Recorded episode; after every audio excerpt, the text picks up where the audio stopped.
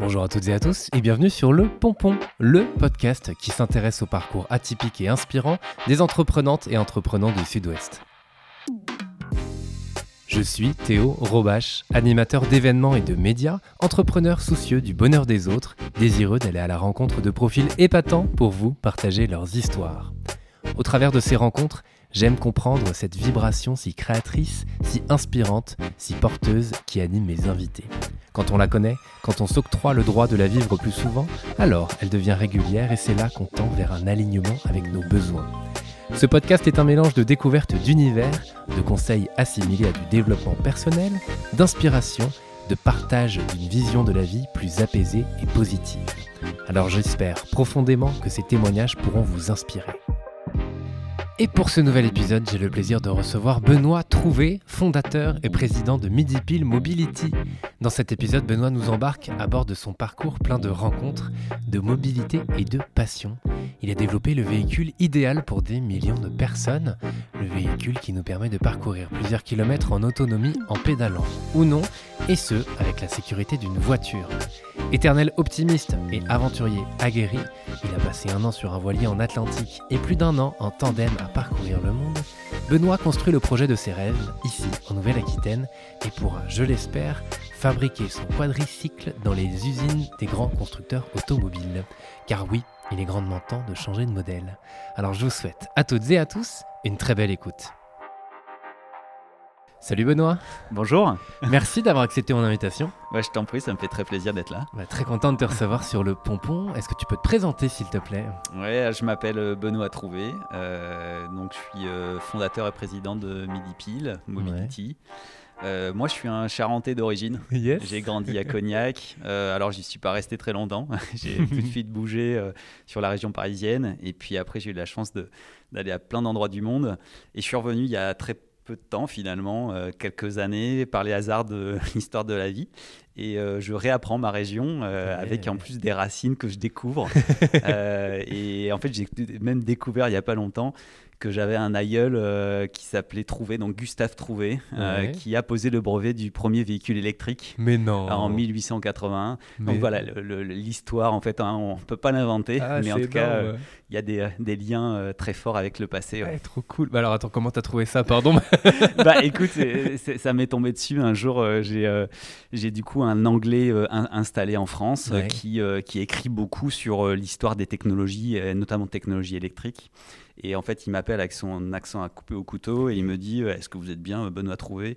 Bah, Je dis oui. Euh, bah, Est-ce que vous savez que voilà, monsieur Gustave Trouvé, un des plus grands inventeurs de l'histoire de France, avec une soixantaine de brevets actifs, avec tout un tas d'inventions autour de, l'électrique, de la miniaturisation des moteurs électriques, des batteries. Euh, notamment euh, bateaux électriques, euh, véhicules électriques, tout ce qui va être détecteur de métaux, lampe frontale. voilà, c'est lui qui a inventé tout ça. Et du coup, complètement dans l'oubli. il n'a pas eu de descendance, donc je suis pas une descendance directe. il est mort malheureusement d'une d'une infection des, des mains, mhm. parce que c'est un grand bricoleur. Euh, voilà, il a vécu en région parisienne pour grande partie de sa vie, et donc il a plus d'inventions que Tesla. Euh, et donc on peut revendiquer en France euh, le premier véhicule électrique au monde. Euh, qui a bien été inventé sur le sol français. Ok, donc au 19e. Euh, c'est ça, 1881, et donc, euh, et donc avec une personne qui s'appelle Gustave Trouvé, donc je porte le même nom de famille et j'en suis tellement fier. Ah ouais, tu m'étonnes, c'est énorme, tu te dire, ok, je suis sur la bonne voie pour le coup. c'est clair, et puis moi ça a été plutôt un handicap en fait, mon nom de famille, Trouvé, parce qu'il y avait toujours la petite blague facile, et en fait je me dis aujourd'hui avec un nom comme ça, soit on fait de la recherche, soit de l'innovation. moi j'ai choisi l'innovation. Ah bah trop bien. Euh, merci pour l'histoire. Euh, tu voulais faire quoi quand tu étais petit?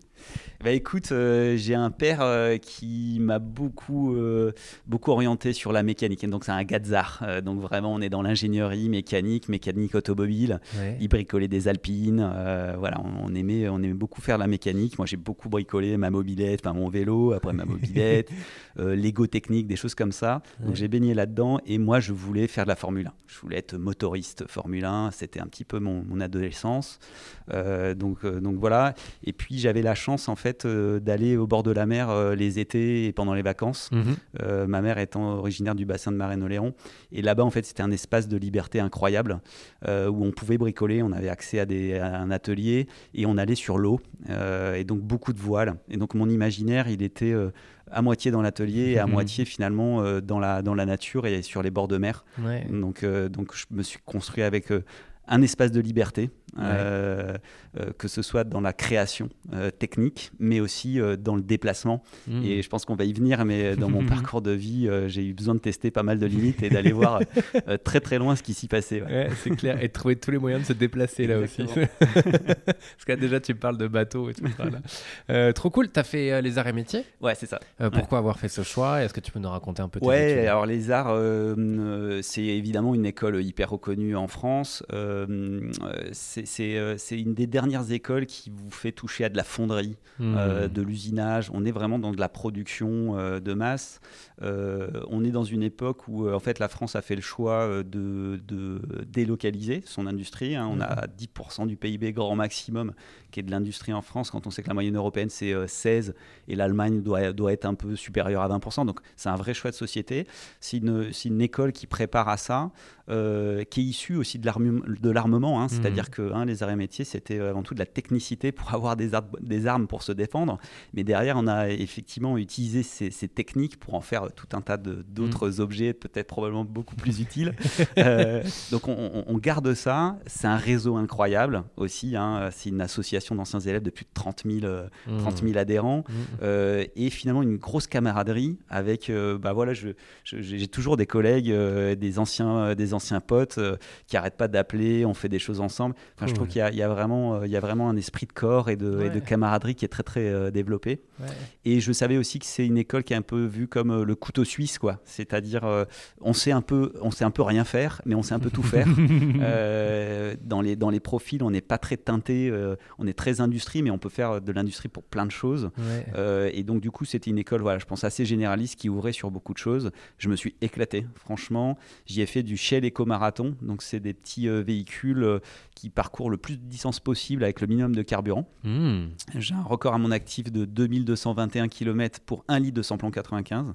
Ah ouais. voilà. Et, et donc, alors comment et alors et tu les as fait où Et ben en fait donc c'est des projets étudiants donc c'est super bien c'est de l'applicatif au lieu d'être en cours moi j'étais plutôt dans mon atelier et, et, en fait on fait on fait il y, a des courses en fait les étudiants se, se retrouvent sur des circuits hmm. et puis en fait on va tourner quelques heures on va regarder les consommations et puis après on fait des extrapolations en se disant waouh si on avait eu tout ce temps là on aurait pu faire des milliers de kilomètres avec avec avec un litre mais c'est des, des projets où on va, on va réfléchir sur le véhicule lui-même, on va réfléchir sur la motorisation, transmission. Donc, c'était déjà pour moi une répétition générale de ce que de ce qu'allait être Midi Pile. Et puis derrière, il y a de la stratégie, c'est-à-dire euh, comment sur la course, euh, qu'est-ce qu'on va faire? Est-ce qu'on va accélérer très fort ou très doucement? On a du vent, on a, euh, on a plein de paramètres à gérer. Donc, c'est hyper structurant. Et, et, donc, moi, j'ai eu la chance d'être dans une école. En fait, on avait beaucoup de moyens de production. Donc, j'ai pu toucher à du composite, de l'usinage, de l'électronique, de la domaine de ce qu'on appelle la CFD, c'est-à-dire du calcul numérique pour l'aérodynamique du véhicule, puisque ça, compte énormément dans la mmh. performance globale. Donc j'ai touché énormément de domaines. J'ai pu euh, concevoir, fabriquer et tester, ce qui n'est pas donné aussi à tout le monde. Souvent dans les industries, notamment automobiles, c'est tellement spécialisé qu'on fait un petit bout, mais on fait jamais euh, la totalité. Mmh.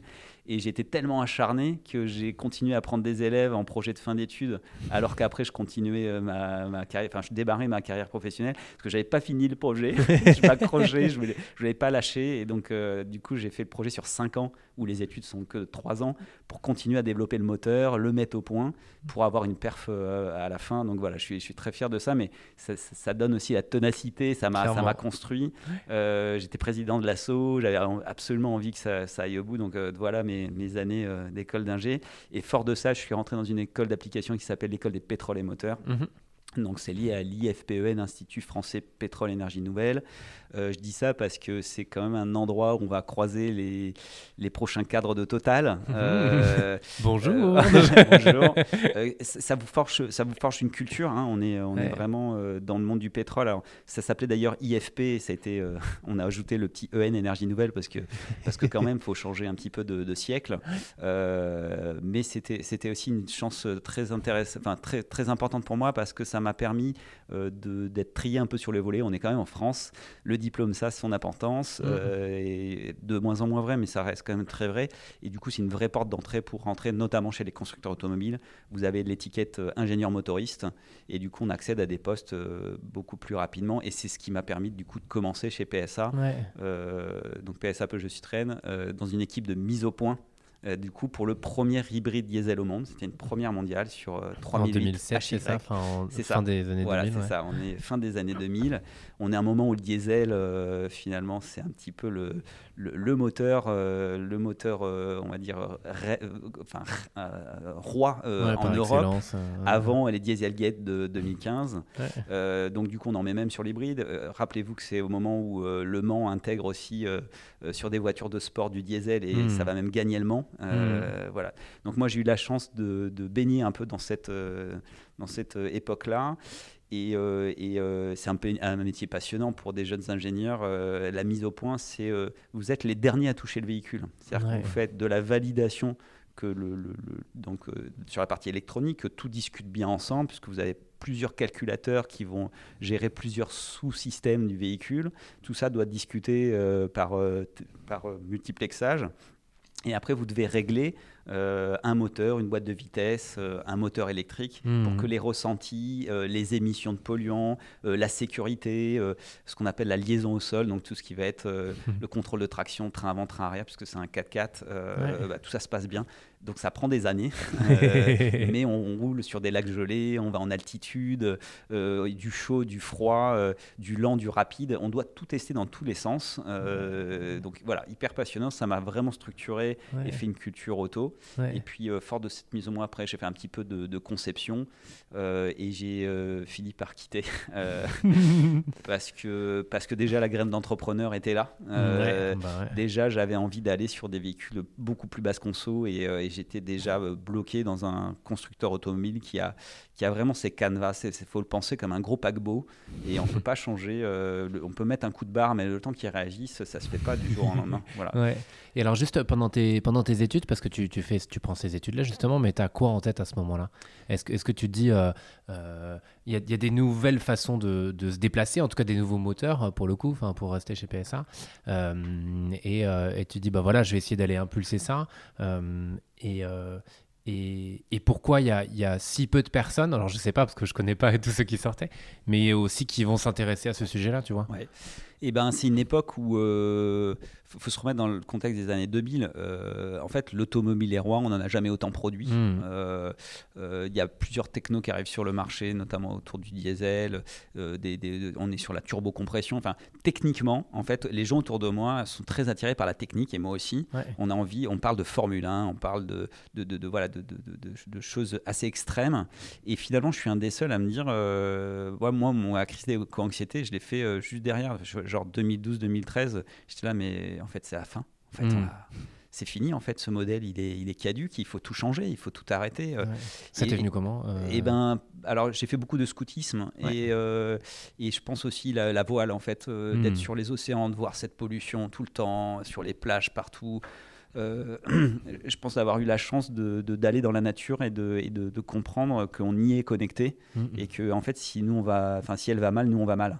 Voilà, et ça, je pense que je l'avais en moi depuis, euh, depuis tout le temps. Et du coup, euh, d'un côté, j'ai une partie de moi, euh, la schizophrénie, qui était attirée par l'aspect technique, technologique.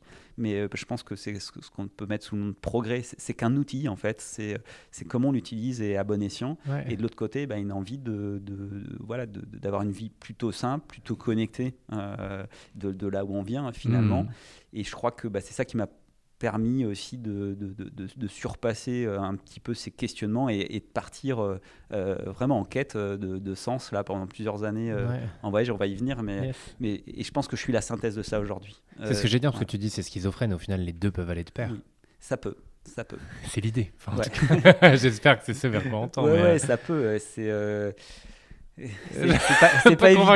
pas encore complètement non, non, non, mais parce que parce qu'en fait l'humain a, a, des travers. Euh, euh, on, reste dans des modèles. Par exemple, prenons l'automobile. Mhm. Aujourd'hui, je suis vraiment confronté à ça et je trouve que c'est un exemple typique. C'est-à-dire, euh, on, on, va demander aux gens de descendre de leurs automobiles.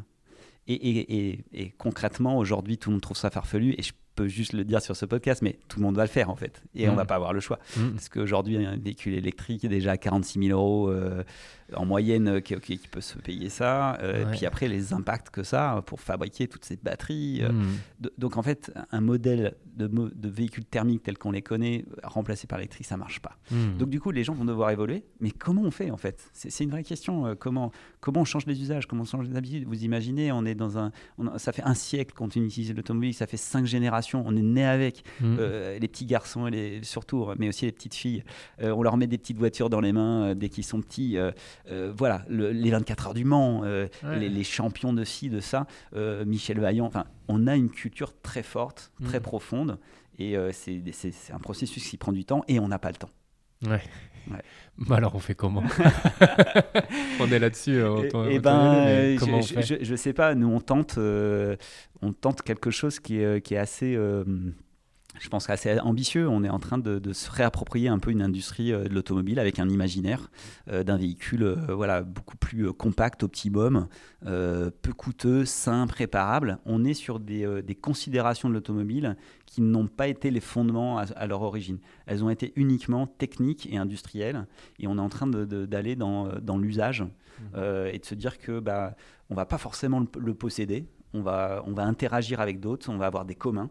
Euh, c'est-à-dire qu'il y a des équipements euh, qu'on n'a pas besoin d'avoir en propre chez soi pour quelques heures par an ou allez, quelques, quelques jours, euh, parce que ça coûte, parce que ça a des impacts pour les fabriquer. et puis après, c'est le véhicule, la manière de fabriquer et, vraiment tout son écosystème dans lequel il va interagir. Alors il y a 50 discussions à avoir, mais il faut le penser comme une intégration locale, comme un écosystème de mobilité et vraiment on change complètement d'univers et franchement tout le monde y gagne. sauf, les quelques personnes qui sont encore à la tête de grosses entreprises qui eux n'ont peut-être pas encore envie de bouger, mais ça va venir, on y reviendra. Euh, tu l'as dit euh, tout à l'heure, donc après cette année chez, chez PSA, euh, t'es, parti, c'est ça? Pourquoi avoir quitté un grand groupe à ce moment-là? Ouais, euh, alors plusieurs raisons. Donc fibre entrepreneuriale, impression de ne pas pouvoir être qui j'étais. Euh, déjà à l'époque, je bassinais mes collègues en disant mais il faut faire des petits véhicules, il faut les faire comme ci, comme ça. Euh, voilà, on, interagissait beaucoup. Euh, j'étais assez proche des, projets avancés dans ce qu'on appelait DRIA, donc c'était toute la direction des recherches, projets, innovation. Mhm. Donc c'est vrai qu'il y avait pas mal d'interactions sur qu'est-ce qu'on pourrait faire, comment on pourrait le faire. J'ai vécu la fin d'un projet qui s'appelait Hybridaire, donc c'était c'était une petite hybridation sur de, sur de la compression d'air. C'était super bien super bien gaulé, mais en termes de, de normes les nouvelles normes qui allaient passer, en fait, on n'arrivait pas très bien à le valoriser. Et donc, euh, voilà, j'ai un peu vécu ce projet comme euh, non, mais on va jamais y arriver. En fait, c'est toujours le marché qui drive et on est en train de partir sur euh, la démesure des SUV, donc des, gros véhicules mmh. dont on n'a pas besoin, mais qui sont super rentables pour les constructeurs. Donc, en fait, tout le monde y va à, deux pieds en avant. et des, des technologies hybrides, donc des bijoux de technologie qui sont pas valorisés pour monsieur, madame, tout le monde, mais qui sont euh, premiumisés, mis sur des véhicules où on va euh, finalement acheter une conscience, on va acheter un hybride, même si c'est un gros véhicule, qu'il est très lourd euh, et qui, au global, consomme quand même beaucoup, ben, en fait, on s'achète une conscience en se disant que ben, il est hybride et donc ben, il y a une partie électrique zéro émission. Hmm. si la batterie est toute petite, on a un peu de gain, et puis on fait grossir la batterie. Euh, pour se dire, bah, en fait, il fait encore moins d'émissions de CO2 sur cycle. Tout ça, tout ça est, un montage. Hein. Et un montage, c'est-à-dire qu'il faut quand même le fabriquer, il faudra quand même le recycler. Et euh, finalement, l'énergie nécessaire pour bouger un gros tas euh, de ferraille, bah, s'il si, fait 2 tonnes, il est deux fois plus important cette énergie que si ça fait une tonne. Donc, vraiment bouger de la ferraille. 95% de l'énergie que vous consommez dans votre voiture, elle sert à bouger le tas de ferraille. Elle ne sert pas à vous bouger vous, quoi. C'est ça qu'il faut, qu'il faut comprendre. On est dans, dans une, une, période de profusion énergétique et même de profusion de matières premières, ce qui est une anormalité dans l'histoire de l'humanité. On pourra pas, tout le monde le sait, on ne pourra pas continuer sur ces, euh, sur ces considérations-là. Hmm. Donc on a pris des habitudes sur des, euh, des potentiels qui ne vont pas pouvoir durer. Mm. Donc on est obligé évidemment de se réhabituer à d'autres standards, d'autres choses. Et si on veut pas le comprendre, t'inquiète pas, la nature, elle va nous le rappeler. et à un moment, il va y avoir des choses tellement dures à vivre que ça va, ça va switcher d'un coup parce qu'on sera tellement pressurisé. Donc autant le faire volontairement. Exactement, on est bien d'accord. Euh, tu peux nous parler, nous parler de voyage? Tu es parti, euh, donc tu as, donc, as expliqué pourquoi tu as quitté. Après, tu es parti pendant, euh, pendant deux ans, c'est ça? Alors, ouais, un an, je suis rentré, puis je suis reparti deux ans. pas, Ok, alors est-ce que tu peux nous expliquer ce que tu as fait pour le coup? Parce que tu as pas mal ouais, alors du coup, donc j'ai parlé un petit peu de bord de mer, de voile. c'est vrai que donc on a acheté un, un, bateau avec mon petit frère et on est parti faire le tour de l'Atlantique. voilà, Tout simplement. à peine 30 ans, lui avait 25-30, donc on était, on était un peu dans la fleur de l'âge en se disant il faut qu'on découvre le monde. On est resté beaucoup chez nous, euh, on a envie de voir ce qui se passe ailleurs. Euh, et donc c'était d'aller voir en fait toutes les initiatives de jeunes euh, sur les bords de l'Atlantique. C'était un petit peu ça le projet, ça s'appelait la route du forum. Mhm. donc il y avait une. tu l'écris comment forum? Forum comme un forum. D'accord. F O R U M. Voilà. je sais pas si comme c'était le tour de l'Atlantique, je me suis dit est-ce que c'est pas un petit R H U M quelque part Il y, avait ce clin d'œil là avec finalement un passage par l'Afrique. C'est-à-dire qu'on est descendu par le, les côtes européennes, Madère, Canaries, puis après on est allé au Sénégal. Hmm. On est descendu jusqu'en Casamance, puis on a retraversé par le Cap-Vert et on a fait tout l'arc antillais après. Euh, voilà, jusqu'à Haïti. Euh, peu de gens vont à la voile à Haïti, hein, ça, hmm. ça, a des risques. Et puis Cuba. Euh, et puis après, on est rentré par les Bermudes Açores. un an de voyage, waouh, une claque énorme. En fait, se dire déjà prendre du temps pour soi, avoir euh, fait un stop dans nos vies à 300 à l'heure. Enfin voilà, moi j'étais jeune cadre, dynamique, région parisienne. J'en vois tout, tout balader et de me dire je prends un an pour moi. Je pense qu'il y a pas mal de gens qui vivent ça aujourd'hui. Euh, et, c'est une chance tellement incroyable euh, juste de, de, vivre à son rythme comme nous on veut et de, pouvoir dire je vais à gauche ou à droite, euh, ça a des impacts, mais tu es le seul responsable. Hein, euh, tu, dois t'en prendre qu'à toi-même. Mais du coup, de voir d'autres façons de vivre, euh, de voir des, des, imaginaires, des cultures. voilà, moi, je découvre plus en profondeur l'Afrique, je découvre plus en profondeur les Antilles, comment les gens vivent. tu prends claque sur claque et tu te dis en fait, en fait la vie, elle n'est pas forcément celle que je, que je, je, je m'étais imaginée. c'est pas comme ça que ça se passe. Et puis tu vois euh, bah, un monde défoncé, une emprise de l'homme euh, au quatre coins. Euh, j'ai réitéré après, et donc que ce soit sur les continents, les océans, en fait, voilà, l'homme est partout et a un, impact. On est, on est un prédateur pour le pour l'environnement, mmh. des fois pour le meilleur, mais surtout pour le pire. Et, en fait, c'est la dose. On est on est très nombreux. et donc du coup aujourd'hui on peut pas avoir un mode de vie où, où en fait on surclasse les, mmh. les, potentiels mmh. que peut nous fournir la nature. Ouais. T'as pas eu peur de partir? Alors c'est peut-être une de mes caractéristiques. Il y a toujours le petit, le petit la petite angoisse. Euh, est-ce qu'on va vraiment rentrer Est-ce qu'on va vraiment le faire? Mais je crois que je suis un, super optimiste de nature. Et, euh, et j'ai assez confiance pour à chaque fois me prendre une tôle, euh, me relever. et donc en fait, on part. ouais, je, peux, je peux quand même t'avouer ça. la première navigation, on part de, de Mortagne-sur-Gironde sur la, sur la Gironde et on traverse jusqu'au le golfe de Gascogne, jusqu'à la Corogne et on se prend, euh, franchement, on sait, à peine faire de la voile euh, en auturier euh, et, du coup on se prend un gros coup de vent, on est brassé. Camille, mon petit frère, du coup vomit tout ce qu'il peut. Je suis un peu le seul à la fin et on finit au milieu de bateaux de pêche qu'on même pas, qu'on voit pas, qu'on évite au dernier moment. Enfin, vraiment un truc un peu, un peu compliqué et on se pose à la Corogne un jour, deux jours, trois jours, vachement de mal à s'en remettre et se dire non mais vraiment on va faire un tour de l'Atlantique pendant un an. Et en fait, fort de ça, on s'est dit, mais oui, en fait, euh, waouh, on, on, débrief, on se dit, bah, faudrait. Et en fait, on s'est appris un peu mmh. plus. Et les mois ont passé et on a commencé à kiffer, rekiffer. Et euh, bah, l'année a été trop courte. on, rentre, on est obligé de rentrer euh, parce qu'on avait fixé un petit peu le cadre comme ça. Et euh, on attendait qu'une chose tous les deux, c'est de repartir. Mmh, génial. Et alors, y a, je trouve qu'il y a pas mal de gens qui se disent ah, je, vais tout arrêter, je pars une année sabbatique, mais il y en a très très peu qui le font. Au final, un, peu comme l'entrepreneuriat. Enfin, je juge pas du tout parce que chacun a sa, a sa vie. Qu'est-ce que tu as envie de dire aux gens qui, qui, justement ont ça en tête en se disant euh, ah non mais je peux je peux pas tout lâcher en fait. Tu vois c'était ton cas tu avais un, un, job de cadre euh, tu as une vie tu es dans un, certain engrenage euh, arrêter tout ça, ça, ça peut faire très peur. Qu'est-ce que tu as envie de leur dire? Ouais bah je pense que c'est une vraie une vraie vraie question. Moi j'ai eu la chance d'avoir ce déclic tôt. Mmh. il n'y a pas d'âge vraiment mais c'est une j'ai remis j'ai remis cette valeur dans la, dans Midi c'est ce que j'appelle c'est l'empowerment c'est la reprise du pouvoir. Vraiment ça apporte une, une, confiance une liberté. Il n'y a pas d'autre pour moi c'est une émotion c'est pour moi l'émotion une, des plus fortes mhm. qu'on peut avoir. C'est euh, c'était sur le l'avant de ton bateau ou sur ton vélo et tu cries et tu es heureux et tu es libre et tu vas où tu veux et tu personne qui te dit comment tu dois vivre. C'est une sensation pour moi complètement incroyable. Et ce que j'aurais tendance à dire, c'est que euh, ce qui est difficile, c'est pas tant le voyage, c'est la décision de, de, de, hmm. le faire et, hmm. d'y aller. Et, euh, et, en fait, il faut le faire. jamais on regrettera. Et, au pire, au pire, tu pars et tu rentres deux jours plus tard. Et hmm. alors, tu auras vécu quelques sensations. Euh, c'est pas tous les jours facile. Il y a beaucoup de remises en question, etc. je, je pense que c'est des processus. Et donc euh, à ces gens-là, j'ai envie de dire, mais putain, allez-y, jamais vous regretterez, jamais, jamais. Euh, on, a, ça c'est un petit peu la philosophie bouddhiste euh, que j'ai, traversé l'Asie à vélo, donc forcément j'ai un peu discuté.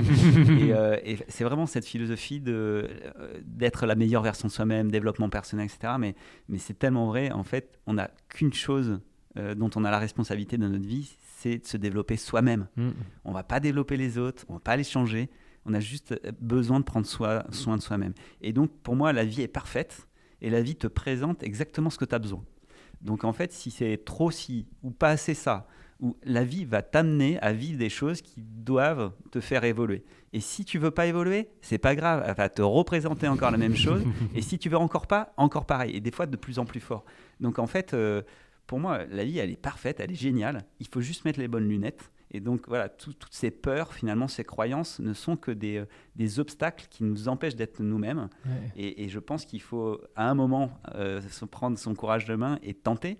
Au pire, on revient dans une, zone euh, maîtrisée de confiance. Mmh. Et ces petits allers-retours font que le cercle en fait de, de, maîtrise augmente et, vous sentez vous sentez vraiment vivant. Ouais. T'en retiens quoi de cette année à naviguer? Euh, je, voilà, maintenant ça commence à faire quelques années. C'est vrai que la mémoire euh, sélectionne euh, les souvenirs, mais vraiment, cette, cette rencontre, je, pense que je mettrais rencontre humaine en premier. Euh, euh, culture, euh, des familles sur l'eau, des petits pêcheurs de bord de côte, des, gens mais tellement touchants, enfin incroyables de, de, vie, d'ingéniosité, des modes de vie. Enfin voilà, j'étais complètement bouleversé par, par, par ces gens-là. Et en bateau, on, on arrive dans le cœur des villes. C'est ça qui est génial. C'est par exemple, tu arrives à Lisbonne. Ben en fait, tu, tu, tu, tu, remontes le fleuve et tu te mets dans, le, dans la marina centrale et tu as ton camping-car au milieu de la ville et, en fait, tu as toujours ton lieu de vie qui est au en plein milieu de, du best spot, du sous spot. et, du coup, tu peux être à côté de pêcheurs euh, euh, sénégalais avec tout ton confort. Euh, tu vois, tu as, hmm. tout ce que tu veux. Tu as même accès à ton ordinateur et presque Internet. et, donc, en fait, tu, tu, peux avoir des pauses où tu te, tu te replies chez toi. Hmm. voilà. Donc, donc, vraiment, la rencontre la liberté, mais j'en ai déjà parlé, je ne veux pas en remettre une tartine, mais voilà, cette sensation de, de, partir sur les mers, d'aller un peu à droite, à gauche, euh, avec euh, des, aspects aussi compliqués. Hein. Ouais, ouais, gérer, gérer, de la, ouais, gérer de la météo. On a eu, euh, on a eu quelques problématiques. Des fois un peu hostile et on a dû des fois déguerpir beaucoup plus hmm. vite que prévu parce que ça hmm. se passait pas comme on avait prévu. Voilà, et puis un bateau, bah, il y a aussi cette obsession de, même quand on le laisse et qu'on part à pied sur la terre, on a, on a beaucoup randonné. On, posait le bateau souvent et puis on partait quelques jours. Et ben, pendant ce temps-là, il faut, il faut, on a quand même l'obsession du bateau. Si le vent tourne, s'il y a du, mauvais temps qui arrive, ben, on sait qu'on doit rentrer. Donc, hmm. Cette obsession, donc la liberté, il faut aussi la, compenser. Et puis, dernier, dernière chose, euh, je pense que hum, vraiment cette conscience que d'un côté, euh, l'humain euh, peut faire des choses complètement désastreuses. Voilà, le, pire exemple, c'est, je pense que c'est la guerre. Moi, je suis, je suis profondément aujourd'hui antimilitariste. Enfin, c'est, quelque chose qui me. Je, pense que vraiment, quand on fait un travail sur soi, on se rend compte de la connerie de mettre autant d'argent, de techniques. Et les arrêts ils sont probablement pour quelque chose, hein, mais de, de, voir en fait où ça mène dans la construction euh, mentale et sociétale. Mmh. Euh, euh, donc, donc, voilà, ça c'est le pire aspect de l'humain. Et en même temps, dans le meilleur de ce qu'on est capable de faire dans des, dans des sursauts, des ressources insoupçonnées et de, de faire de trois fois rien des, des merveilles. Quoi. Ouais, ouais. Tu l'as dit, tu es revenu, tu es reparti, cette fois-ci à vélo. Pourquoi repartir et pourquoi à vélo? Et pourquoi cette destination aussi? Oui, oui, alors là, c'est encore une autre histoire dans l'histoire. Euh, en fait, euh, je, je, me mets avec, euh, avec ma compagne à l'époque, voilà, qui, vient nous, qui nous rejoint à Cuba pour, pour trois semaines. Puis elle repart en avion et, et je rentre et, et, on se dit tout de suite, moi, je, moi je rentre et je dis je repars. et puis elle me dit ouais mais moi tu sais le bateau c'est pas trop mon truc. Et tu sais j'ai fait une semaine de vélo franchement ça m'a bien plu. On tente et puis, euh, en fait... Comme... J'imagine que c'était un peu plus long que ça, mais juste la phrase, tu sais, ok, on part pour deux semaines. non, en fait, ça s'est pas, pas, fait, ça s'est fait par étapes. Ça fait par étapes. Il y a eu le choix du vélo, on est parti en tandem. Ouais. Donc, en fait, euh, ouais, ouais, c'était un vrai choix. Et puis, elle le raconterait mieux, mieux que moi, mais euh, elle dit toujours, franchement, j'ai hésité mais on, a, on, a, on a acheté ce tandem, on l'a essayé, et là je me suis dit que j'étais capable de partir euh, au bout de la planète parce que, parce que tu as vraiment cet esprit d'équipe, euh, mmh. le fort aide le faible, euh, je vais pas la laisser sur le bord de la route, euh, ce que j'aurais pu faire d'ailleurs, mais... mais en même temps, le tandem, c'est aussi ce côté où il faut toujours parler, c'est pour démarrer, pour s'arrêter, c'est vraiment une partie d'équipe qui est très intéressante. On va mmh. chercher ses limites, mais qui, est, qui prend une énergie folle. Il faut tout discuter, il faut toujours être ensemble. Et, donc voilà, c'est pas forcément euh, pour tout le monde, mais juste faites un week-end en tandem et vous allez euh, tester d'abord. c'est un peu qui tout double. et donc du coup, euh, pourquoi? Donc on, se dit, on repart en voyage. Et Virginie à cette époque-là, un copain qui s'est engagé moine bouddhiste en Thaïlande. Et on se dit, euh, bah, on va prendre euh, le tandem, on y va, on, fait une petite balade, on va aller le voir. Et puis, euh, et puis après, on revient. Donc, on avait prévu un parcours par, plutôt par le nord, donc par Moscou, Europe du Nord, Moscou, Irkoutsk, traverser la Mongolie, la Chine. On va jusqu'en Thaïlande, et puis après, on revient par Asie centrale, pays en stand, Turquie, machin. Et en fait, l'histoire a fait qu'on est allé jusque là-bas plutôt par la voie nord, donc, euh, mm. donc un gros bout de pédalage jusqu'à Moscou, euh, euh, transsibérien, et puis après on pédale pas mal sur lac Baïkal, Mongolie, Chine. Là on accélère un peu parce qu'il fait froid, donc on prend quelques bus, on descend plus au sud et on, traverse Yunnan, Sichuan, Yunnan. Et on, rentre en, en, Asie du Sud-Est, là, voilà. Du coup, Laos, Thaïlande, Vietnam. On reste chez Alex donc euh, dans un Wat, euh, donc c'est un, monastère euh, bouddhiste, c'est moine de la forêt. bon là pareil, on reste un mois, on est complètement décalqué quoi. ça, nous plaît beaucoup et on se dit mais et là on décide de pas rentrer et de continuer. Ok. Donc là, c'est au bout de combien de temps De d'un an. Au bout d'un an. Ok. Donc vous étiez donné un an pour aller là-bas. Voilà, un an. Et après rentrer. Voilà, on s'était dit normalement ça devrait rentrer en 20 mois. Euh, on s'était cadré ça. C'est aussi dans la tête, c'était. Alors on avait tout quitté, c'est-à-dire on n'avait plus de taf, plus de maison, plus de voiture. On avait mis les meubles chez les parents. Et, euh, et moi, c'était important dans la tête, ce que j'avais vécu sur le premier voyage, c'est date de retour. Donc en fait, tout est organisé autour de ça. Et moi, dans la tête, c'était important de ne pas avoir de date de retour. Hmm un peu d'argent sur le compte en banque, se dire si on doit travailler pour continuer, on, est libre, on hmm. fait ce qu'on veut, et puis on verra comment ça se présente. Hmm. Et donc on part sur une deuxième année. Et là, euh, Virginie me dit, euh, moi quand même le vélo, j'en ai marre.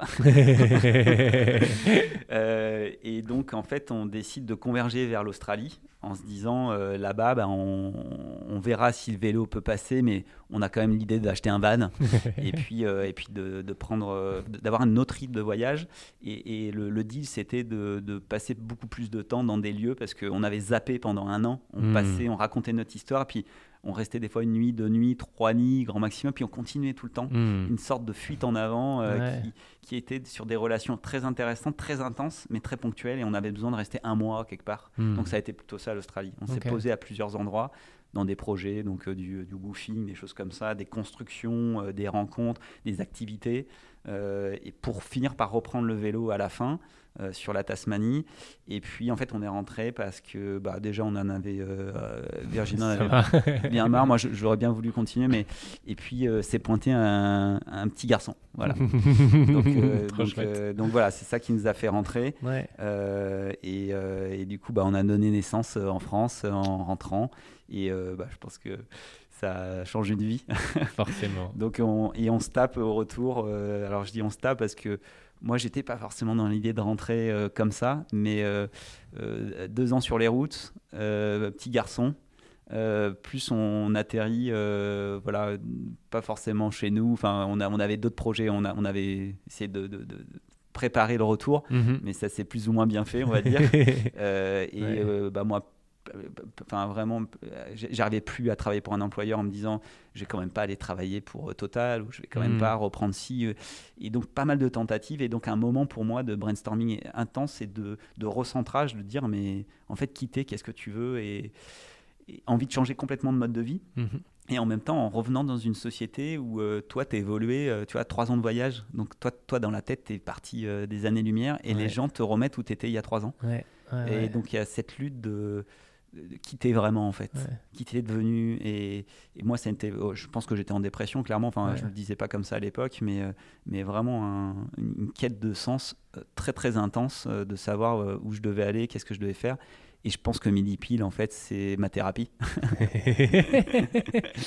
J'allais dire, t'as fait comment? Mais donc, t'as entrepris Est-ce que c'est bah, J'imagine que c'est pas que ça. Parce non, mais je, pense que j'avais euh, j'avais toutes les graines pour le faire. Et puis, dans le voyage à vélo, moi, j'avais passé un CQP technicien cycle. Donc, c'est une qualification professionnelle euh, vélo. Euh, juste avant de partir, mhm. avec une, une bourse donc ça m'avait été payé. Puis j'avais, euh, j'étais allé faire un stage en République tchèque sur un atelier de vélo mobile, donc euh, des vélos couchés carénés. Donc j'avais déjà ces idées de, de, véhicules un peu alternatifs. Et sur notre voyage, on a, euh, on a visité beaucoup de, de workshops, d'ateliers de, fabrication de vélos, vélos spéciaux. Donc en fait, pendant deux ans, j'avais toujours ce petit projet en tête qui a fait que grandir, qui m'a beaucoup occupé l'esprit. Et donc en fait, quand je rentre, j'ai déjà prévu pas mal de choses et je sais un peu comment je vais faire. J'y ai beaucoup réfléchi. voilà. Et, et, donc je pense qu'il m'a pas fallu grand chose pour me pousser. J'ai fait les bonnes rencontres en arrivant mhm. sur Angoulême et puis le projet a démarré en fin 2019. Ouais. Je reviendrai là-dessus juste après. Je vais revenir un petit peu sur le vélo. Euh, ça fait quoi de voyager lentement? Enfin, lentement, tu vas me dire, euh, attends, je, mettais des coups de pédale quand même, mais, euh, mais qu'est-ce que ça fait de. Puis même, tu as vu des facettes du monde euh, hmm. complètement différentes sur ta route. Ouais, je, crois que c'était notre force. on n'était pas du tout attiré par les villes et les zones touristiques, même si on y allait des fois, notamment quand il y avait des copains, la famille, machin. Puis ça faisait du bien aussi, mais, mais on a essayé d'aller de, d'aller vraiment au, fond, au profond, là. Hmm. Et ouais, je trouve que le vélo est un moyen incroyable. C'est pas la marche à pied, donc on arrive à faire des distances qui peuvent être jusqu'à 80, 100 km jour. Donc quand même, on se déplace relativement vite. Si, euh, si tu as du, mauvais temps ou tu as l'hiver qui arrive, tu arrives quand même à dégager et à avancer. Et en même temps, tu es à la vitesse du monde et donc sur une bord de route, ce qu'on fait jamais en voiture en fait. En voiture, même les portes ouvertes, même en décapotable, tu es quand même dans ta voiture, tu es presque dans ton salon. Hmm. En fait, tu es chez toi, c'est un espace privé, et puis tu regardes le monde défiler. Tu serais dans ton salon à regarder la télé, ce serait presque pareil. Mais, mais là, le vélo, tu es dans la prise avec les, les, les éléments, et je pense que vraiment, tu t'arrêtes tout le temps, tu regardes. Et, du coup, la même route, en fait, tu, tu vis pas du tout la même chose. tu la vis dans ton corps. Les dénivelés, euh, tu les as dans les jambes. Euh, la vitesse de descente, tu l'as sur, ta face, tu vois, tu te prends le vent. Euh, et puis, et puis tout ce qui va être l'autour, c'est-à-dire, tu as, des fringales, tu, dois bouffer, tu dois trouver de l'eau. Tu, passes ta journée, des fois, tu dors sous des ponts, tu dors où tu peux, tu, demandes de l'aide. Et tu es complètement dépendant. Et c'est là que je voulais arriver. En fait, tu as une dépendance que j'avais pas sur le bateau où en fait j'avais mon camping-car globalement. Mhm. Tu as une dépendance où tu peux pas être seul. Tu es obligé d'aller vers l'autre. Tu peux pas te débrouiller tout seul. Et donc ça t'oblige tous les jours à avoir des interactions. Et pas forcément facile, des fois tu as envie mhm. d'être euh, tranquille. Parce que tous les soirs tu te fais accueillir, les gens disent mais qui vous êtes ou qu'est-ce que vous foutez Et donc, en fait, tous les soirs, tu racontes pendant bah un an la même chose. J'exagère, mais dans l'idée, c'est un peu ça. C'est exactement ça. Tu racontes ton histoire tout le temps, tout le temps, tout le temps.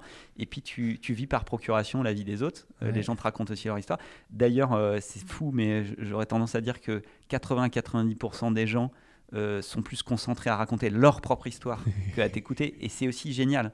Mais d'avoir un lien direct avec la France. Oh, ils ont des Français dans leur jardin qui tapent à leur porte. Et ce qui est dingue, c'est que les gens ont tellement besoin de parler. Hmm. Tellement, tellement, tellement.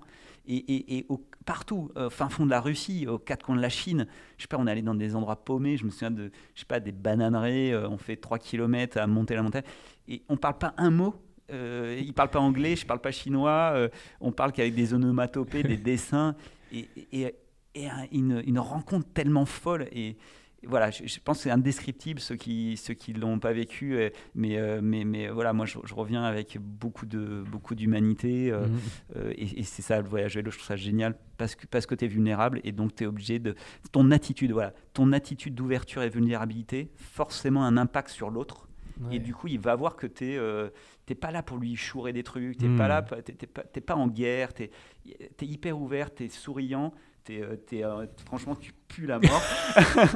et, du coup, bah, il, ouvre son cœur, il ouvre sa porte. Combien de fois on a dormi dans les, dans les lits des gens? Combien de fois on, est reparti, on n'avait pas assez de sacoche pour prendre la bouffe qu'ils nous donnaient Combien de fois on a vécu des, des, fêtes de famille, des mariages, des...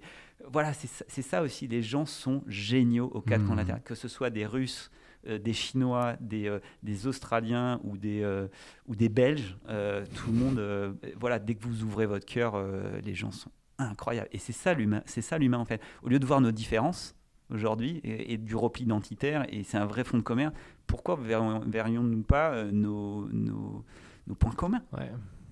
ouais, complètement, c'est beau. 2019 Midi pile. Euh, tu le dis, donc euh, tu as vu un petit peu tous les, toutes les mobilités, et puis tu l'as dit, tu as regardé un petit peu tous les, tous les magasins qui existaient de, de vélos, etc., de réparation. Comment t'en viens à cette... Euh, enfin si, on, l'a un petit peu, mais qu'est-ce qu'est-ce qui fait que tu vas, quoi, au final. Parce que tu l'as dit, euh, le déclic de dire je vais pas bosser pour quelqu'un d'autre, j'ai ces idées-là en tête, mais tu aurais pu partir sur autre chose. Voilà, pourquoi ça? Alors, tu sais, euh, dans l'entrepreneuriat, tu toujours, euh, c'est l'iceberg, tu as toujours les, les, raisons officielles. Exactement. Et après, tu as toutes les officieuses. La partie c'est ça. je pense qu'on a parlé quand même pas mal d'officieuses. Il y avait plus envie de travailler pour un patron, il y avait euh, euh, voilà, donner du sens tous les jours à ce qu'on fait, hmm. euh, avoir un vrai impact, être complètement bouleversé par l'état du monde. Il y a, voilà. les, les, les officiels, c'est de dire on a une industrie automobile qui va dans le mur. Et, et franchement, ils le savent, c'est-à-dire les grands dirigeants de cette industrie, ils sont parfaitement en, en conscience de ce qu'ils font. Pourquoi tu dis ça? Parce que tu les as, as bah échangé avec eux, tu les as bah, rencontrés ou bah, Alors pas directement, très honnêtement, j'aimerais beaucoup. Peut-être s'il y en a un qui nous écoute. euh, j'aimerais, j'aimerais parler avec euh, des capitaines d'industrie ici qui sont difficiles à, à rencontrer, mais hmm.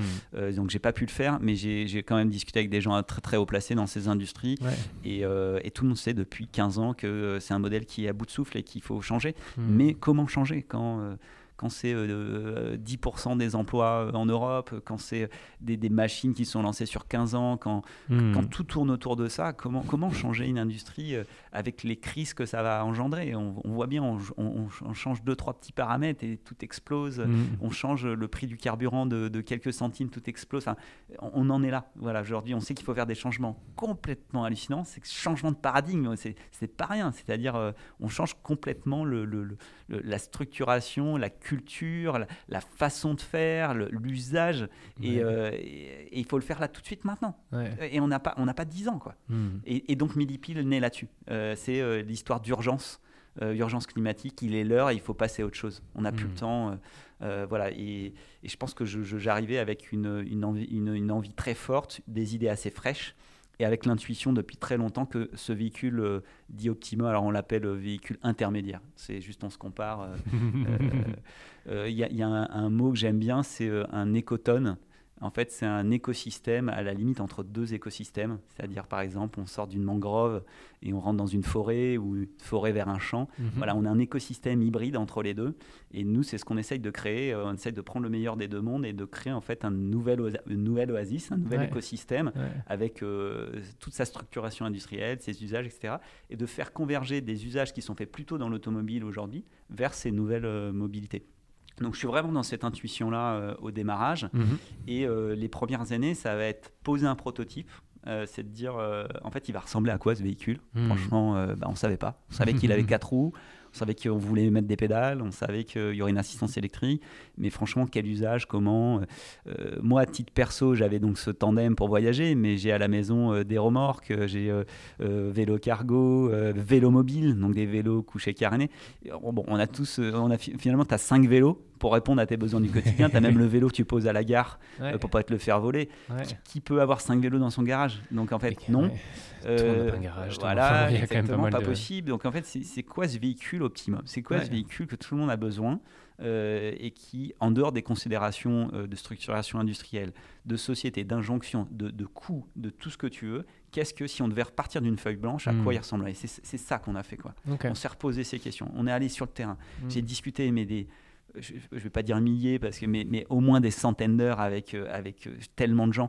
Et, plus en fait on se faisait voir, et plus les gens appelaient ou envoyaient des mails, j'ai passé des heures et des heures et des heures au téléphone pour écouter, comprendre pourquoi, comment, euh, comment les gens font leur choix, comment les gens vivent, comment les gens se déplacent. Et franchement, que tu sois, que tu sois à, la, à, la, campagne ou à la ville, tu as deux vies qui n'ont rien à voir en termes de déplacement. Est-ce que tu as accès à des transports en commun ou pas? Franchement, la, la, vie en urbain ou en rural, tu es complètement dépendant de ta voiture. Mm. Comment tu fais 45 bornes pour aller bosser? Comment tu fais? T'as pas de train, t'as pas de bus, euh, tu peux faire du stop, mais ça va deux secondes. Euh, voilà, donc, tu es obligé, tu es enchaîné à ta voiture, tu es obligé de l'avoir. Mais du coup, c'est quoi la voiture du futur? Mm. Et donc à ce moment-là, c'est vrai qu'on euh, est à une époque, on parle beaucoup de véhicules autonomes, on a SpaceX, conquête, conquête de la Lune. Et en fait, moi j'arrive avec une proposition, on dit le véhicule du futur, en fait, il est moins 10 ans, il est plus petit, il est plus léger, il est plus économe, et tout le monde me rigole au nez. Je, te, promets, il hein. faudrait reprendre les écrits et les, les interviews de l'époque, mais il y, a un côté euh, très déstabilisant, il faut acculturer, il faut, faut expliquer.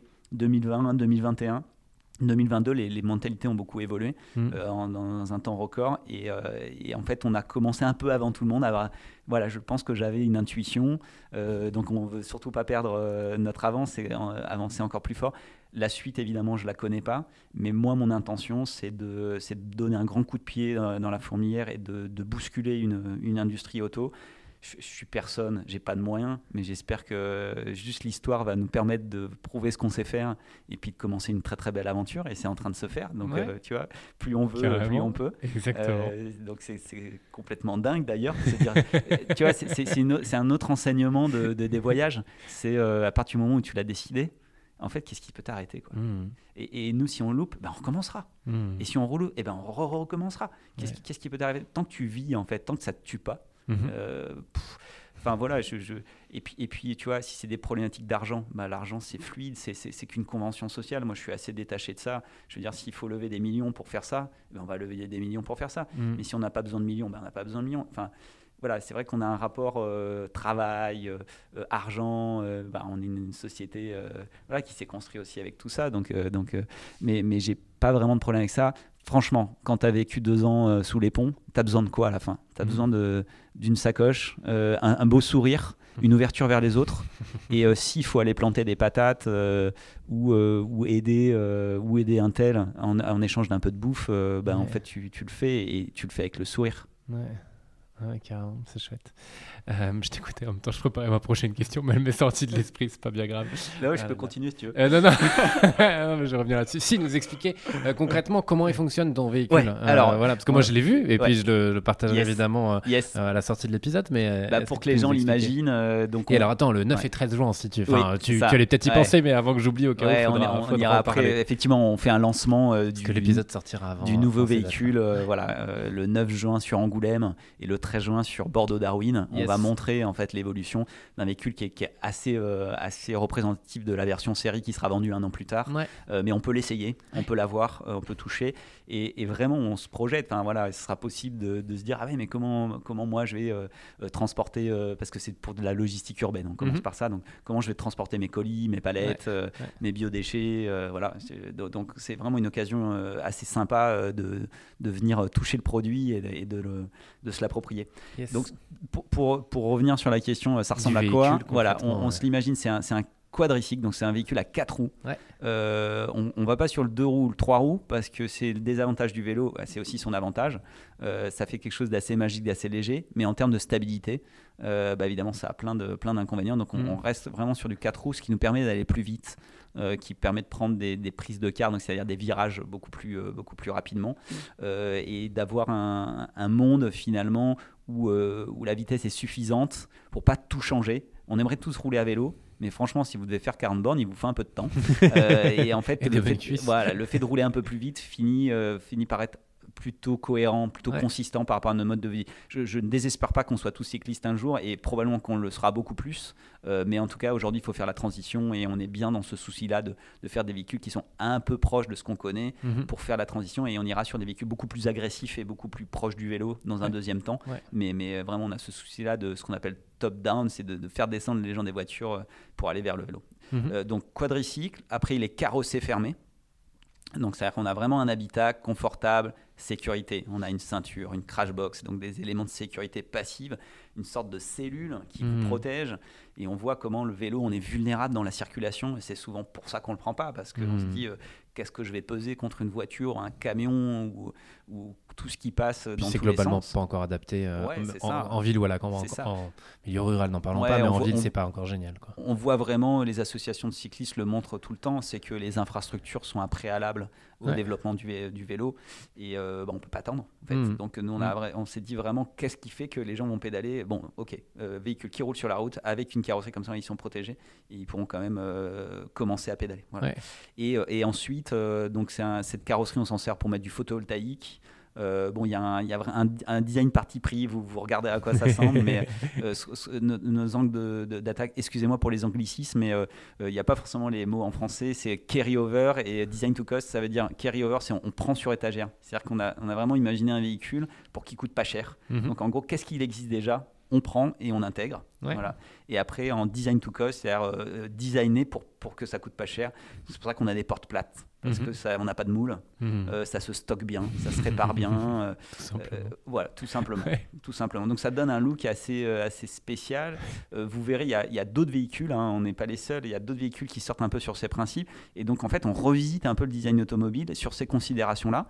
Il faut en plus que ce soit réparable, mhm. donc en fait ça fait des designs complètement nouveaux, qui sont un peu, voilà, qui empruntent des codes un peu de ce qu'on connaît, mais qui vont aussi visiter des matières brutes, qui vont visiter, on a l'impression que c'est plus ou moins fini, euh, mais parce que derrière, en fait, on n'a pas besoin euh, d'éléments, par exemple, de carrosserie qui servent qu'à faire beau. Nous, on, a, on prend le parti pris de les virer, quoi. On n'en a pas mhm. besoin. Ça fait de la masse, ça fait du, des émissions de CO2 pour les fabriquer, ça fait du prix. Mhm. Et puis euh, derrière, si on n'en a pas besoin, en fait, on les vire. Et donc ce véhicule, donc il a une plateforme, donc carrossé fermé, on vient de l'imaginer. On a une position semi-couchée. Avec tous les équipements de sécurité hein, d'une petite voiture. soit on pédale, soit on pédale pas. on a les deux versions. Euh, euh, et, derrière, sur la partie arrière, donc euh, c'est un peu notre polyvalence et notre proposition de valeur différenciante, c'est que on commence sur du cargo, donc on va pouvoir mettre des caisses, des palettes, tout ce qu'il faut pour transporter jusqu'à 300 kg de charge utile, 1 mètre cube. Mhm. Et on va avoir une version assez vite, une version de transport de personnes, de places. Et donc on, se déplacera en tandem, duo, deux places l'une derrière l'autre, sur, le, sur le même châssis. Ce sera disponible à peu près aux alentours de 2000, 2025. Et nous, on imagine sur ces mêmes briques technologiques donc tout le développement qu'on est en train de faire, de, décliner toute une catégorie de véhicules. Euh, donc des véhicules plus famille, des véhicules plus euh, euh, sportifs roadster, des véhicules moi que j'appelle adventure pour justement repartir en voyage, partir en week-end à 45 km/h, mais avec l'idée un peu du camping-car où on a des, des, logements, on a plus de panneaux solaires, on est un peu plus confort, on est plusieurs à pédaler. Et en fait, ça fait une vraie aventure de, déplacement. Euh, aller sur du handisport, aller sur des véhicules 4x4 pour, euh, pour répondre en fait aux besoins des, euh, des exploitations agricoles, par exemple. donc, c'est de revisiter finalement une nouvelle catégorie avec tous les modèles et tous les usages, mais toujours avec cette idée de 4 roues carrossées, simple, léger, pas cher et réparable. Ouais. vous avez gagné plusieurs prix récemment. Alors, je vais pas tous les citer, mais il y en a enfin, voilà, il y en a eu plein. Il y, il y en a eu notamment un de l'ADEME aussi, il n'y a pas très longtemps. Euh, un à la Autonomy Mobility World Expo à Paris. Euh, ça fait quoi de gagner des prix? Et euh, ouais, si première question. Parce qu'après, sinon, j'en fais 4 ans une. je, je, je, suis pas trop, trop pris, tout ça. Enfin, pour moi, c'est pas ça qui fait la valeur du projet. moi, ce qui fait ma valeur du projet, c'est des clients contents. Des mhm. gens qui disent Putain, ça m'est arrivé tellement de fois. Et moi, c'est mon carburant. C'est Ah, j'avais la même idée que vous, j'ai jamais eu l'occasion, mais c'est tellement génial que vous faites. et on fera tout ce qu'on peut pour vous aider. Voilà, moi, c'est ça mes, mes, mes, trophées. Après, les trophées, c'est juste des. On, est entre nous là. quasiment. Tu as un micro dans la main, on est quasiment entre nous. entre nous, c'est juste pour dire on a des, des partenaires autour mhm. de nous pour qui c'est important. Et donc, bah, moi, je me conforme un petit peu à ça, c'est de dire on montre qu'on est primé parce que ça a vraiment de la valeur et de mhm. l'intérêt. Et derrière, c'est juste une preuve que, que ça a de l'intérêt. Et il y, en a pour qui ça compte. C'est pas mon tri, mais c'est pas grave. Euh, mais je le fais pour ceux pour qui ça compte. Et donc, euh, bah, on est obligé de le faire un peu. Ouais, voilà. ouais, ouais. puis en visibilité aussi, j'imagine. Mais évidemment, évidemment. Euh, des fois, d'ailleurs, je me, je, je sais pas si on n'est pas plus une agence de communication qu'un constructeur automobile, mais il y a, y a, un petit peu cet aspect-là qui est hyper important. c'est acculturer. Moi, je, je, je, j'ai pas la, comment dire ça, la présence. Enfin, je, je m'improvise pas euh, euh, comme quelqu'un qui va éduquer un marché. Voilà, j'entends ça souvent et ça me fait un peu vomir. Euh, les gens font bien ce qu'ils veulent, mais en fait, c'est qu'on connaît pas. Et, euh, et, franchement, on peut faire tellement de choses avec un vélo ou un super vélo qu'on n'a plus besoin de la voiture. Moi, aujourd'hui, avant midi pile, franchement, la voiture, je m'en sers pour le, pour le taf, pour le, boulot, pour le boulot. Mais entre une vélo mobile, on peut faire facilement 80, 100, 150 km dans une journée. C'est quelque chose de possible avec une petite assistance électrique.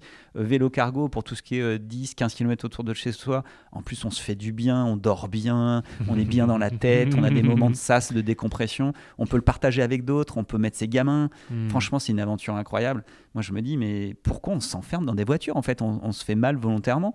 Alors, c'est sûr, euh, quand on a des grands trajets, c'est magique, on tourne la clé, on va où on veut, etc. Mais finalement, moi, l'aventure euh, l'aventure d'aller sur d'autres moyens de transport euh, me, me, plaît particulièrement. Et, donc, du coup, ça rejoint la, la, enfin, la question des prix et de la reconnaissance.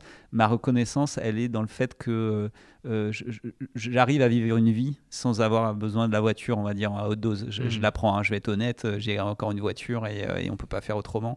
mais mon idée est vraiment de m'en passer et mm. de, de proposer à tout le monde de pouvoir s'en passer. Pourquoi? Pas tant qu'il euh, il faut dogmatiquement s'en enlever, mais ça a de tels impacts. Regardez vos impacts CO2 euh, sur une année. Donc, on est en France aux alentours de 12, 12 tonnes équivalent année. Regardez l'impact de votre voiture. Mmh, mmh. Et, en fait, vous avez déjà fait 30 ou 40% du, du, du, chemin à parcourir si vous l'enlevez. Et franchement, l'effort pour l'enlever, oui, il n'est pas, il est pas nul, faut pas se mentir, mais franchement, il n'est pas aussi important que vous l'imaginez. Ouais. Comment tu fais pour changer d'échelle? Parce que c'est ça l'objectif, j'imagine. Alors, euh, encore vraie question, c'est rien vraiment une question. Enfin, changer euh, d'échelle. Enfin, je dis pas que celle-ci n'est pas bonne, mais dans l'idée, c'est d'industrialiser bah aussi, et qu'il y ait plus de monde qui euh, l'utilise. franchement, ça a été une vraie question au démarrage en se disant est-ce qu'on fait une sorte de concept car plus, plus concept car pardon plus plus, c'est un, un, peu un véhicule d'exception pour montrer quelque chose et on, créera une marque un peu à, l'image de supercar ou de, de véhicule un peu d'exception. Mmh petite affaire, euh, probablement très rentable et qui nous donne le loisir de faire autre chose. Hmm. Voilà. Euh, on n'a pas choisi ça parce que bah, justement passage à l'échelle, on s'est dit mais non en fait si tu veux avoir un impact, il faut que tu industrialises et que tu utilises les codes de cette industrie. Et il faut le faire tout de suite et rapidement et avec une, force comme jamais.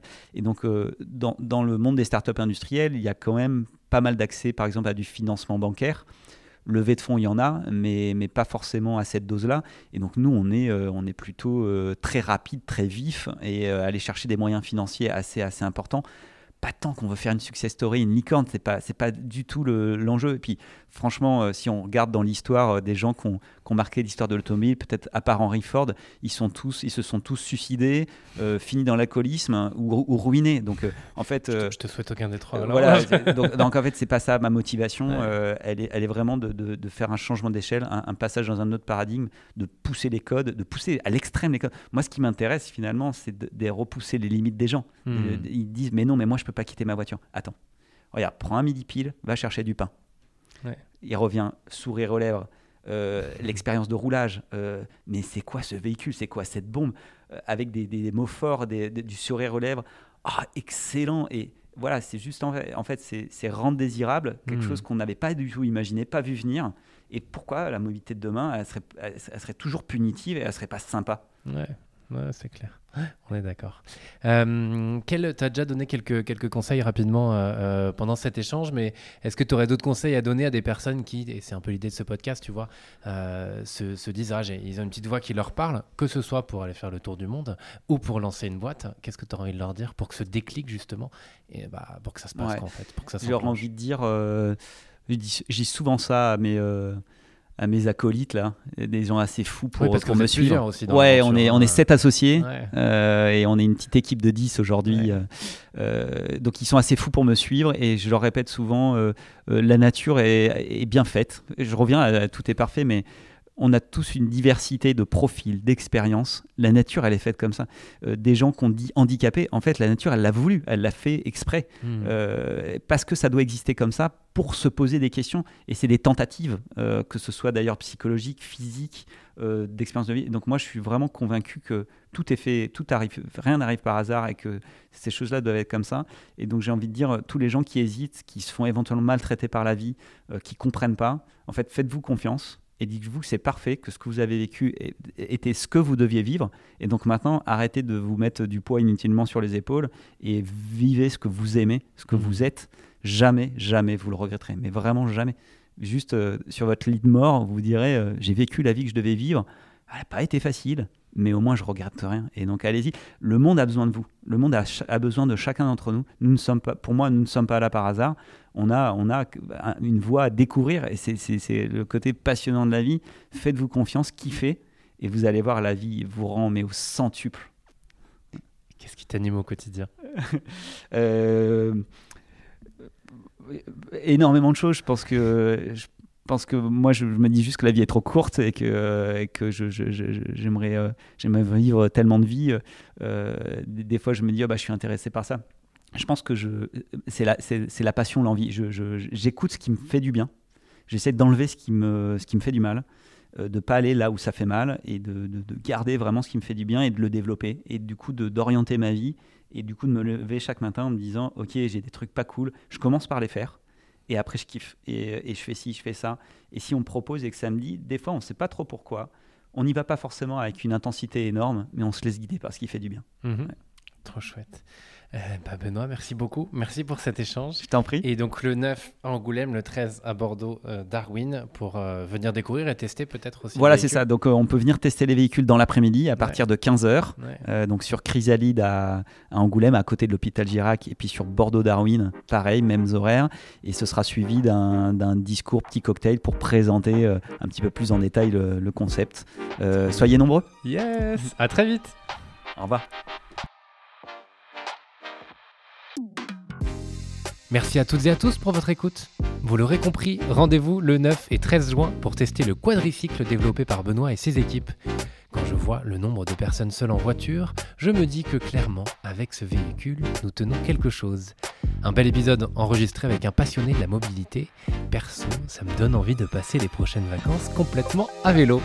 Et je vous invite maintenant à partager l'épisode autour de vous. Le pompon se fait connaître aussi et surtout grâce à vous. Alors abonnez-vous, mettez des étoiles sur votre plateforme d'écoute préférée et dites-le moi sur les réseaux sociaux. On se retrouve très bientôt pour un nouvel épisode du pompon et d'ici là, profitez bien de la vie, faites du vélo, prenez les transports en commun et surtout, prenez soin de vous. À très vite